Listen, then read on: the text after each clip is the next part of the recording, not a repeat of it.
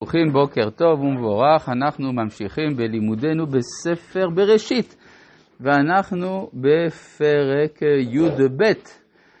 בפס... בפרשת לך לך, בפרק י"ב בפסוק ט"ז.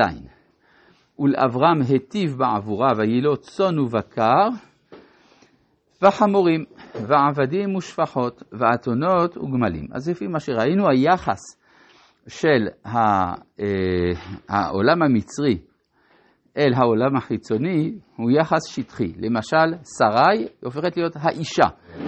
האישה זה מה שחשוב, לא שהיא שרי, האישיות לא מעניינת. כמו כן גם במתנות שניתנות לאברהם, אז יש צאן ובקר וחמורים ועבדים, כל זה זכר. ושפחות ואתונות וגמלים, כלומר שפחות עם האתונות, העבדים עם החמורים, כלומר, האדם הוא לא מה שחשוב, אלא כוח העבודה שהוא מייצג. פסוק י"ז, יש כאן מכות מצרים, וינגע השם את פרעה נגעים גדולים ואת ביתו על דבר שרה אשת אברהם, ויקרא פרעה לאברהם, ויאמר מה זאת עשית לי, למה לא הגדת לי, כי אשתך היא. זאת אומרת, בעקבות, אז זה פה מבחינת מעשה אבות סימן לבנים, יש מכות במצרים, כמו שעתידות להיות מכות כמה מאות שנים מאוחר יותר, להוציא את ישראל.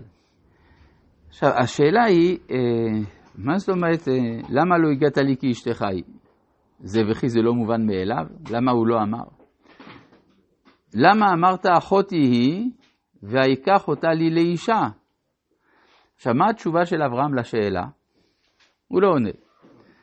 כי יש שאלות שהתשובה להן כל כך ברורה, שעדיף לא לדבר על זה.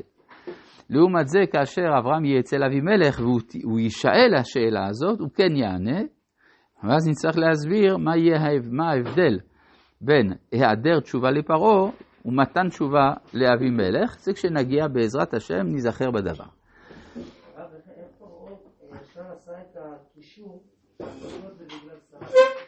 אז יש מדרשים על זה, איך הוא ידע שזה בגלל שרה. על דבר שרי, אז חז"ל אומרים ששרה הייתה אומרת למלאך הכה והיה מכה. אז הבין שזה קשור לזה. ועתה, הנה, או שהיה לו מין רוח הקודש כזה, לא יודע, משהו מהסוג הזה, לא בדיוק רוח הקודש כמו שלנו כמובן, אבל איזו אינטואיציה עמוקה. כן, אצל פרעה, אצל, לא, גם אצל פרעה הייתה התגלות. הייתה התגלות, רק שההתגלות הייתה בצורה של מכות. כן, גם מכה זה התגלות. כן, כן מה?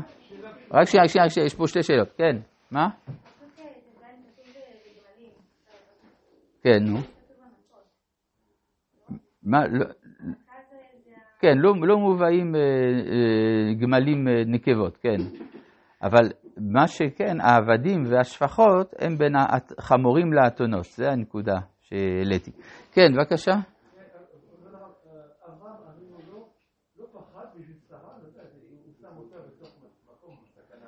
אה, דיברנו על זה בשיעורים הקודמים, כן, הסברנו את הנקודה. טוב, אה, למה, בעיקר הוא פחד על עצמו לפי מה שראינו, כן? ועתה הנה אשתך, קח ולך, ויצב עליו פרעה אנשים וישלחו אותו ואת אשתו ואת כל אשר לו. אז זה בעצם יציאת מצרים של אברהם. אז זאת אומרת שכל הפעולה שאברהם צפה שצריך לעשות במצרים נעשתה. הוא קיבל את המתנות, ואז הוא יכול לצאת ממצרים. כלומר, המתנות הם הנשאים של התרבות המצרית, או אם נרצה בשפת הקבלה, ניצוצות הקדושה שבתוך התרבות המצרית נמצאים שם. פסוק, בפרק י"ג פסוק א', ויעל אברהם ממצרים, הוא ואשתו וכל אשר לו. עד עכשיו זה מובן. פתאום יש לנו דבר, הפתעה, שלא ידענו עליה, ולוט עמו הנגבה. עד עכשיו לא ידענו מה קרה ללוט. האם לוט הצטרף לאברהם? לא הצטרף לאברהם? כאן מתברר שכן. למה זה רק פה מופיע ולא כשאברהם יורד למצרים? שיהיה כתוב שגם לוט הגיע. אלא לוט מייצג את המתנות. זאת אומרת, הוא בעצם תחילת הערב רב הוא המשך של הנפש אשר עשו בחרן בבחינת ערב רב המצטרף לעם ישראל, משהו שהוא גבולי. ודווקא בשעה שיעקב, ש... שאברהם יוצא ממצרים, אז יש התגלות של אפשרות של הצטרפות של אומות העולם, או איזה, הייתי אומר, איזה קליפה אמצעית בין ישראל לאומות העולם שמגיע שם. היסוד האוניברסלי מופיע כאן. וכאן יש לנו הפתעה נוספת. וגם לילות ההולך את אברהם היה צאן ובקר ואוהלים. למה? כלומר, הרי אם אברהם מגיע למצרים כשיש רעב והוא מחוסר כל, ועל ידי שפרעה נתן לו מתנות, אז הוא הפך להיות עשיר. אבל למה לוט עשיר? בדיוק, כלומר, הרי האסטרטגיה הייתה שייתנו מתנות לאברהם, ואז הוא ישתמש בזה כדי לדחות את ההכרעה. ואז, ונותנים לו בגלל שחושבים שהוא האח של שרה. ללוט שהוא באמת האח של שרה, אז בוודאי שייתנו. אז כלומר, מתברר שנתנו גם לאברהם וגם ללוט, מאותה הסיבה. כן, שניהם בתור אחים. אז לכן גם ללוט ההולך את אברהם היה צאן ובקר ואוהלים, מאותה הסיבה ממש. אבל חז"ל גם כן דורשים שבגלל שלוט לא גילה, שאברהם לא, אז הוא, היה לו זכות לסדום שהוציאו אותו. כן, ברור, אבל השאלה היא למה נתנו לו מתנות? נתנו לו מתנות בגלל שהוא האח של שרה, או האח, או הקרוב, על כל פנים, גם הוא בעניין. עכשיו יש אה, דבר מדהים, ולא נשא אותם... אה כן, דילגנו על ב' וג', אתה צודק, נכון.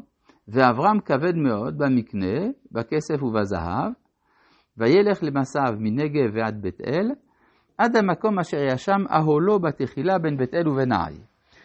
עכשיו דיברנו על זה בפעם שעברה, שדיברנו על זה שאברהם מגיע בין בית אל ובין העי, שהמקום הזה הוא מבחינה גיאוגרפית בעל משמעות אסטרטגית. זה המקום שממנו אפשר לראות את כל הארץ כמעט, מהחרמון ועד רמת הנגב, מומין הים התיכון עד מדבר ערב, מעבר לירדן.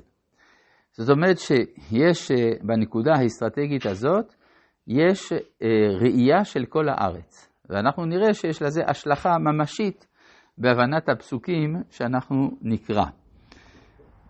אה,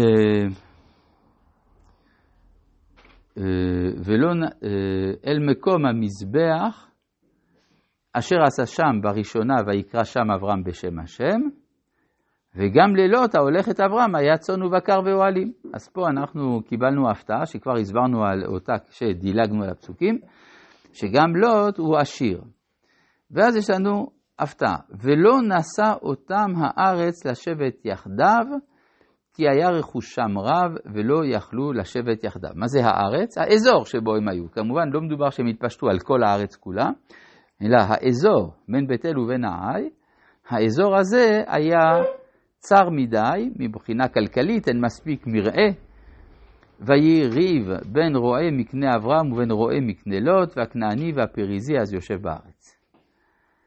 זאת אומרת, כאן קורה דבר אה, מיוחד במינו. יש לנו שתי אוכלוסיות שקשורות בקשרי משפחה, ושתי האוכלוסיות מאמינות באלוהי אברהם, והן רוצות את אותה הטריטוריה. כן? זה משהו ייחודי בהיסטוריה, והשאלה היא, מה עושים במצב כזה? כן, ואפשר לומר, ברגע שיש ריב, יש שלוש אפשרויות. או משפט, או צדקה, או מלחמה. מה זה מלחמה? אחד ינצח את השני, יהרוג אותו. האפשרות השנייה היא ללכת לבית המשפט. בית המשפט קובע, אתה צודק, אתה טועה. מי שצודק מרוויח, מי שטועה מפסיד. אפשרות שלישית, לעשות צדקה, שאחד יוותר לשני, יעשו פשרה. ואז השאלה היא, במה, מה תהיה הנטייה הטבעית של אברהם? נראה שמלחמה הוא לא רוצה, אבל אה, משפט כנראה שגם לא, אז כנראה שהוא יבחר בצדקה. איך הדבר הזה יתבצע נראה בפעם הבאה.